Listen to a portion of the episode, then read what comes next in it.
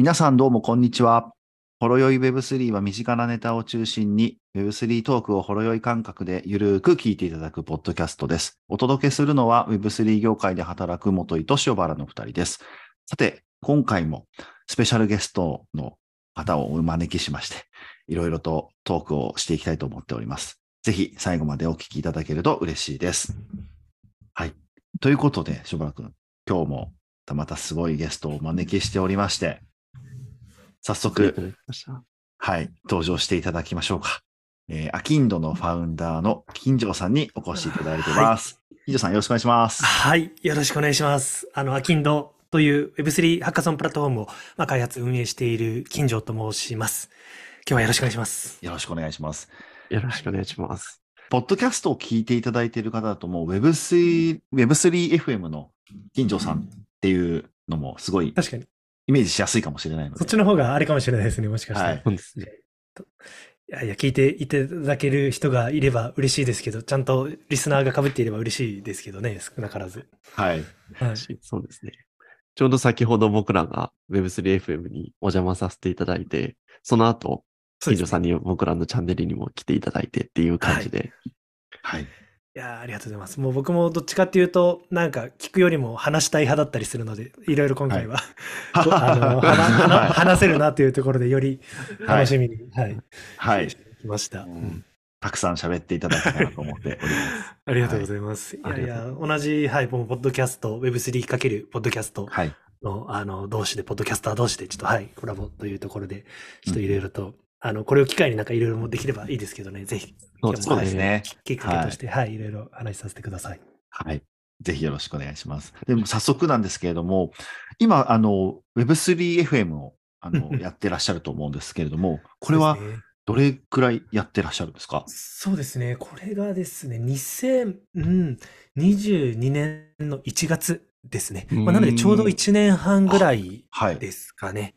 やれていて、でも、本当にあの、一回去年の IVS に参加したちょっとバタバタなタイミングがあって、その時一回ちょっと一周出せなかったんですけれども、それ以外は本当にもう、あ年末も一回ちょっとあれですかね、年末期間っていうのもあったので、それ以外は本当にもう毎週、あの、頑張って、ちょっとお二人、あの、ホロヨヨウズリーさんはもう週2で出してるので、もうまだまだではあるんですけれども。い、やいやいやいや。はいもうなんかもう、半ば義務感に駆られて、週1、はい。ちゃんと、あの、1年半やらせてもらっているような形ですね。ごいですね。僕らの3倍も長く、僕らがまだ半年なんて、3倍も長くやってらっしゃるすごいです、ね。いやでもでも本当になんか続けられてって、すごい、ポッドキャストやっぱいいなってのはめちゃくちゃ思ってますね。うんあとそう、僕のちょっとポッドキャストも一全部平均取ると1時間ぐらい、もうガッと僕がもう話しているような内容だったりはうんすうんるので、ちょっと聞くのはヘビーになっちゃうかもしれないですけれども、まあ、あのいろいろな Web3 領域のちょっと深掘りした内容を話しさせてもらっていて、ななんとか1年半続けられてるっていうようなものになってます。週に1回ですけど、1時間ってやっぱり内容が濃いんで、僕らは本当に10分、20分ぐらいを週2回ですけども、近所さんの方だからやっぱりすごい、あの、1話が深いですよね、聞かせていただいて。あでもそう言ってもらえると、はい、はい嬉しいですね。そうですね。やっぱり、あのー自分も、やっぱりこの領域リサーチしないとやっぱりなかなか追いつけない部分もあるじゃないですか。もう新しいプロジェクトだったり、トレンドだったりも本当に日々出ていて、やっぱり僕ももう、その自分のアウトプットを前提にはインプットをすると、そのインプットもやっぱり深まりますので、やっぱり自分のリサーチをしたのであれば、じゃあそのままアウトプットもしようみたいなような感覚、もう半ばうん仕事でありながら、趣味でありながら、なんだろう、楽しみながら、まあ、なんとかやれてるってところはありますね。うーん。ポそうするとッドキャスト、あ、ポッドキャストのその1年半前ってまだなんかそんなポッドキャストでそこまでひ、なんていうんですか、今もまあめちゃくちゃマスに広がってるかっていうとあれですけど、うん出会いは何だったんですか？でもそうですね。あ、でもそれで言うと、あの、もっと、そうですね。なんか、それちょっとなんかリアルな話かもしれないですけど、もともと僕、2016年から2020年ぐらいまで沖縄にちょっといたんですよ。えーはい。あの、あそれまではもう、あの、ベースっていうところの、本当に立ち上げとかもうんネットショップが作れるサービスの、をずっとやっていて、2016年に、あの、辞めて、一旦沖縄に戻って起業して、東京に戻ってきたんですけど、やっぱ沖縄ってあの、車移動が多くて、あの、うんラジオとか聞くんですよね、やっぱり。あはいはいはい。で、それでなんかもう沖縄のラジオとかも聞いたんですけど、ポッドキャスト、あ、 Voicy とかかな、最初聞き始めたのは。 Voicy からポッドキャスト聞いて、それこそやっぱりまあ Off Topic、まあ、ああ、うん面白いですよね。はいですね、ですね。もうそこのめちゃくちゃファンで、で、そこからの切り口でいろんなポッドキャストをもうずっと、それこそジム行ったりとか、ランニングするタイミングだったりとか、もう音楽全然聞かなく、音楽めちゃくちゃ好きだったんですけど、なんかポッドキャストでインプットしてる方が、なんかすごいうん有意義だな、みたいな感じになっちゃって、ずっと聞いていて、で、すごい好きだったんですけど、で、また、あのー今、Web3FM を一緒にやっている中塚さん、彼がちょっとコーチングのちょっとお仕事もしていて、で、僕も本当にコロナのタイミングでどうしようかって悩みのところをいろいろ彼に相談を、コーチングをしてもらっていて、うんで、そこでもう僕がもうすごい熱量高く Web3 はこんだけやばいんだ、みたいなのをずっと、あの、語っていたら、これめちゃくちゃ、ギノさんの話面白いから、もう、ポッドキャストとかでみんなに聞いてもらったらいいんじゃないか、みたいなことを彼に言ってもらって、でもそこがきっかけですね。うん。やっぱりもう僕も、クリプトでやっていくぞってなってめちゃくちゃリサーチしてたけど、それをやっぱ発散する場所をちょっと欲してたうん、みたいなところも個人的にもあって、それで、うん、やっぱ、であの、もともとブログとかもよく書いていたんですけれども、はいやっぱりブログに書くにはなかなかやっぱり、あのーコストというかリソースがかかる。でもまあ、お話であればっていったところもあって、今、うん、やれていたりとか、そのきっかけっていうのはありますね。ああ、なるほど。いやー、僕も名古屋出身なんですけれどうんも、うんやっぱりはい車社会なんですよ。だから結構ラジオっていうのが身近で、あの、ラジオってこう、1対1のメディアじゃないですか。うんだからすごいこう距離が近くなりますよね、リスナーさんとこう喋ってる側の。なんかそこがすごくこう、他の、まあデジタル広告とかテレビとかと違って、なんかこうラジオやポッドキャストの良さだなっていうのはなんかすごい思いますね。うんうんうんうんいや、めちゃくちゃいいですよね。もう本当にこのポッドキャストをやってたからの出会いみたいなのもやっぱりありますし、まあ、今回の、あのーコラボもそうですし、おつなぎしてくれた佐々木さんもそうですし、そうですね。うんうん、非常に、なんて言うんでしょう。これはなんか続けられるな、みたいなところはありますね。あとやっぱり僕思うのが、それこそ、あの、ウェブス、ホレウェブスリーさんもそうですけれども、やっぱりその続けることが、その、なんていう、信頼につながって、うんなんかブランドにつながってみたいなのもあると思うので、やっぱりちゃんともう、あの、やるからにはなんか続けていく、あの、気合みたいなのも大事なのかな、大事なのかなとも思いつつ、うんうん、そうですね。もう日々学んだことはもうそのまま発信していく。そうすれば自分の血肉にもなるのかなっていうのもあるので、うんすごいいいことはいなのかなっていうのはありますね。うん今、ちょっと質問したいんですけども、あ,、あはいのーこうお話の中で、もともとベースはい。いらっしゃったと。あの、はい。多分誰もが知ってると思うんですけど、簡単にこうお店が作れて、ね。あの EC ショップが作れるベース。そこからどうして Web3 業界に入った、うんうん。そのきっかけとか、そうですね。出会いは何だったんですか？ああ、そうですね。あ、でもそれで言うと、やっぱりもう単純に、あの、辞めたのは、あの、やっぱ僕も01でやっぱり何かしらやるのがもう、もともとせっかちな性格、沖縄出身ってのもあるんですけど、めちゃくちゃせっかちな性格で、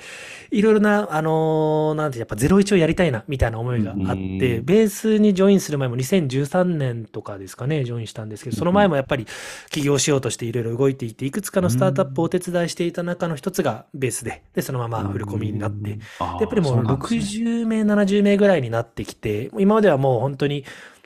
3人目のメンバーとして最初のもう開発以外全部やるみたいな感じで、うん。もうすごい、あのー権限もあっていろんなことできたんですけれども、やっぱり会社として成り立ってきたら、なかなかやっぱりあの上司っていう概念も出てきて、倫理っていうのが出てきて、なかなかもうおちょおちょできないな、じゃあもうやっぱり自分でやろうみたいな感じので、はい。一度、あのー起業をして、で、まあちょっとやりたいテーマが東京でなかったっていうのもあって、もう沖縄にあの全体的になかったんですけど、もともとソーシャルメディアマーケティングが得意領域でして、うん。であれば東京よりも、なんか沖縄地方の方がもっとレバレッジ効かせて僕のバリューをあの発揮できるんじゃないかっていったところで、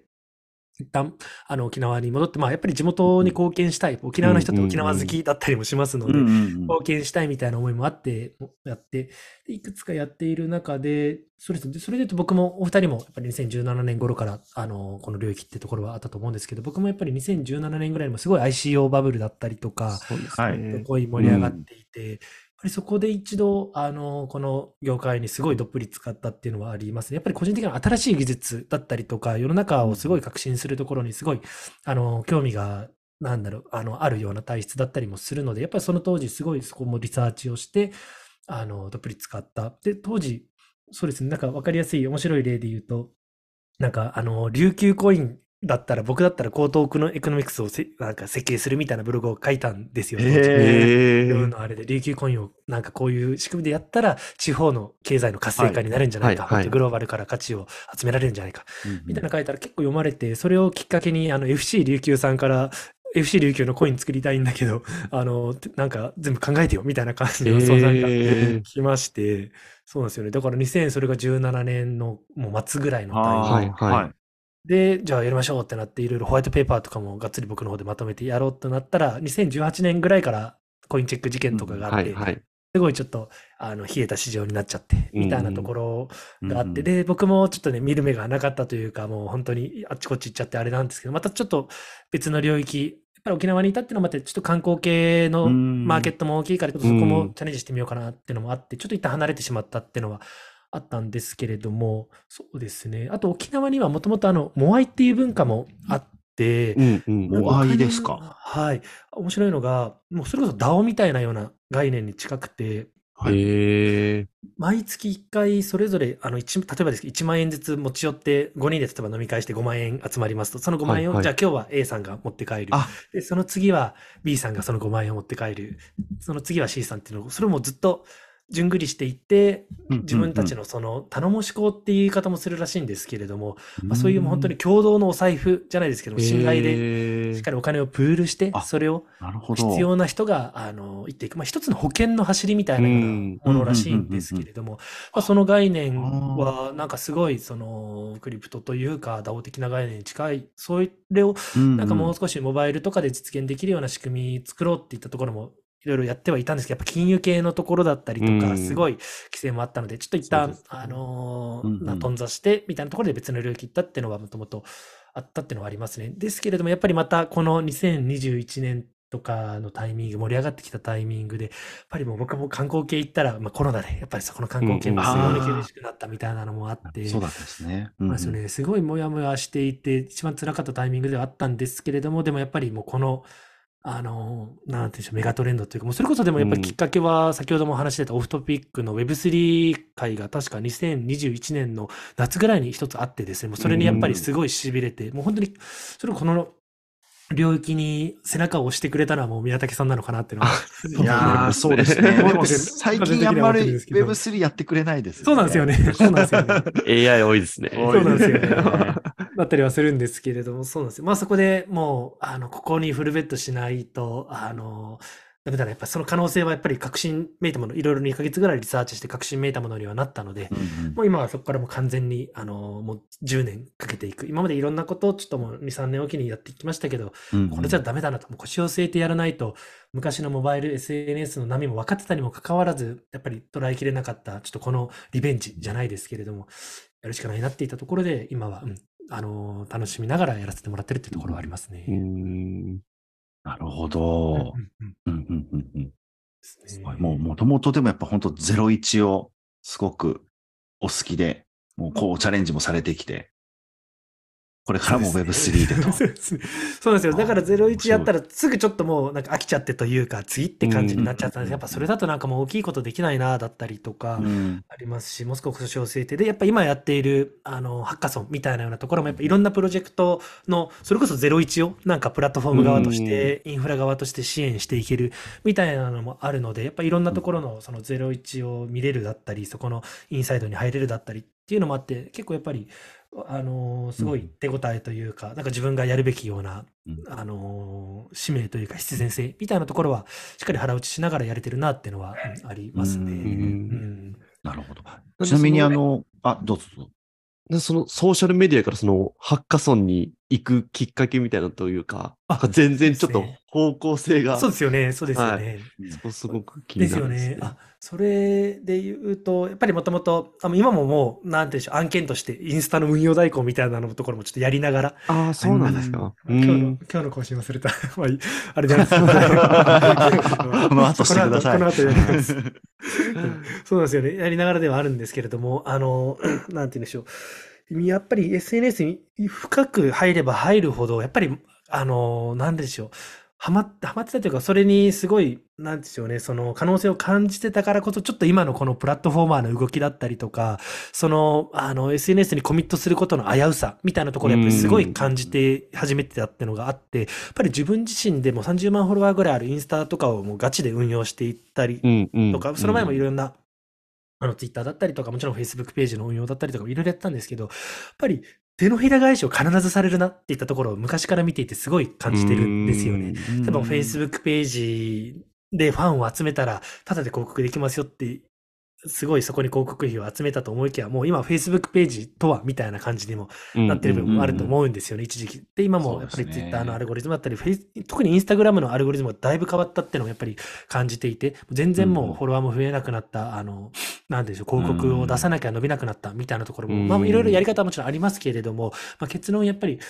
あの、企業、営利目的の企業が運営しているプラットフォームの中で、あの、頑張り続けると、もう絶対はしごが外されるな、だったりとか、うんやっぱり利益。を、あの、最大化するために存在している企業なので、であればやっぱり僕たちユーザーっていったところは、長期的に見ると絶対にもうやっぱりもう削除させ、させ、あの、せざるを得ない運命にあるなっていったところが、ややっぱり実際に運用していてすごい感じるところも今もインスタとかもストーリー2つスワイプしたらすぐ広告がまた2つ出てくるとか、はい。広告だらけのもうプラットフォームにもなってたりするわけで、そうですね。もう全うん然、あそこの中、まあ、YouTube しかり TikTok もしかりではあるんですけれども、そこだけでコミットしていくの、だいぶもうこれ厳しいだろうみたいなところの限界っていうのはすごい、もう本当に2019年とかぐらいから、なんか、じゃんわりと感じていたところがあって、やっぱそこに対するまあアンチテーゼじゃないですけど、解決策としてのそのブロックチェーンっていうところの必要集権的なところ、やっぱりその永続的にしっかりその、うん。なんていうんでしょう、利益が分配されていくような仕組み、その所有権っていったのを持って搾取される、搾取されるのではなくて、しっかり貢献した人に報いるような仕組みっていったところにすごい、あの、価値を感じてたり、確実にまあそこが置き換わるだろうなっていったところは、やっぱりその Web2、SNS にフルベットをしていたからこそ、なんか見えてきている部分うんは、個人的には感じてるところはありますね。めちゃくちゃ説なるほどですね得説得力ありますね、今の話。ありがとうございます。いやねーもうなんか土地を借りてるわけですよ。僕たちはその YouTube の上、うん TikTok の上、そうですね土地借りていたらもう本当にその、なんか小作人になってるような状態だったりしますので、やっぱり自分でやっぱり土地を所有してやっぱりやっていかないと、今までの歴史を見てもそうだと思うんですけれども、うんそういうオーナーが一番やっぱりどんどんどんどん強くなっていくってところ、うんオーナーになれる可能性があるのが、やっぱりクリプトの世界、Web3 の世界ですねだなってのはあるので、そうですね。そうですかね。なるほど。そうですね。まあ本当にでも紆余曲折ありましたね。もう本当にこの動画で、あの、ホテルや飲食店を探せるっていうようなアプリを作っていて、で、まあそこからまた、えインスタグラマーのなんか収益化ツールだったりとか、それこそ、あの、 Zoom を、あの、有料化できるような、そのツールだったりとか、もう本当にいろんなプロダクトを作っては、潰しての繰り返しではあったんですけれども、そうですね、腰を据えてやろうっていったところで、だからこのハッカソンに至ったらもう半年ぐらいリサーチをしたりとか、テスト的なプロダクトー。作って、うんある程度、なんでしょう、どこに、あの、ベットしようか、みたいなところは、比較的ちゃんと、あの、リサーチをした上で、ハッカソンだな、みたいなところは決めたっていったところはありますね。まあ、最初はなんか DAO のアグリゲーションサイトだったり、うん DAO の求人サービスみたいなのを作ってたりはしたんですけれども、まあ、そこからの流れっていうところですね。なるほど、なるほど。面白い。うん具体的にそのハッカソンってどういったことの、やっぱその Web3 企業みたいなところでっていうところですよね。あ、でもおっしゃる通りですね。やっぱり最初は新しい全く違うスキルセットが求められる、すごいそのアンラーニングが求められるような領域じゃないですか。で、DAO で働くみたいなところも普通の人からしたら、はみたいな感じうん。なわけで、やっぱそこに特化したような、あの、なんて言うんでしょう、その、求人サービスというか、まあ Web3 版のリクルートみたいなところが、まあ、あって叱るべきではないか、みたいな一つのうん。まあ仮説のもと。で、いいくつか NFT とか DeFi だったりとか、あのゲームだったりとか、まあ、いくつかの領域あると思いますけれども、やっぱ個人的にはこの DAO っていうなんか新しい、うんうん。その組織のあり方、うんしっかり価値貢献が貢献したら還元されるような仕組み、まあその器となるような仕組みにポテンシャルを感じていって、あの、まあ DAO の求人サービスみたいなところどうだろうってあったんですけど、やっぱ見ていると、基本その Web3 系、クリプト系のところはもう採用っていう概念はないなっっていったところにまずは至ったっていうのはありますね。う。んはいはい。最初のコアメンバーだったり、PMF、プロダクトマーケットフィットするまでは採用は必要ではあるんですけれども、うん。長期的にはやっぱり分散化に向かっていく、うんうんやっぱり公共財として、もう自分たちのコアメンバーがいなくても、うんもう自動でワークしていくような仕組みをうん皆さんやっぱりビジョンとして持たれておりますので、基本的なほとんどのあのうんうん 3K のプロジェクトは。そうなると、あ、なんか採用、なんか社員が1000名いる、100名いる、どうやっていうような世界観じゃないな、Web3 はそうですね。あってはい。何万人の企業がいるっていう Web2 のそういう GAFA みたいなとか、まあ、逆にうんうんいかにそのコアメンバーがおらずにコミュニティでワークしていくかってなったら、なんか採用とかっていうのがなんか逆にもう古いというか、ちょっと生きてないなってなって、うんで、自分たちの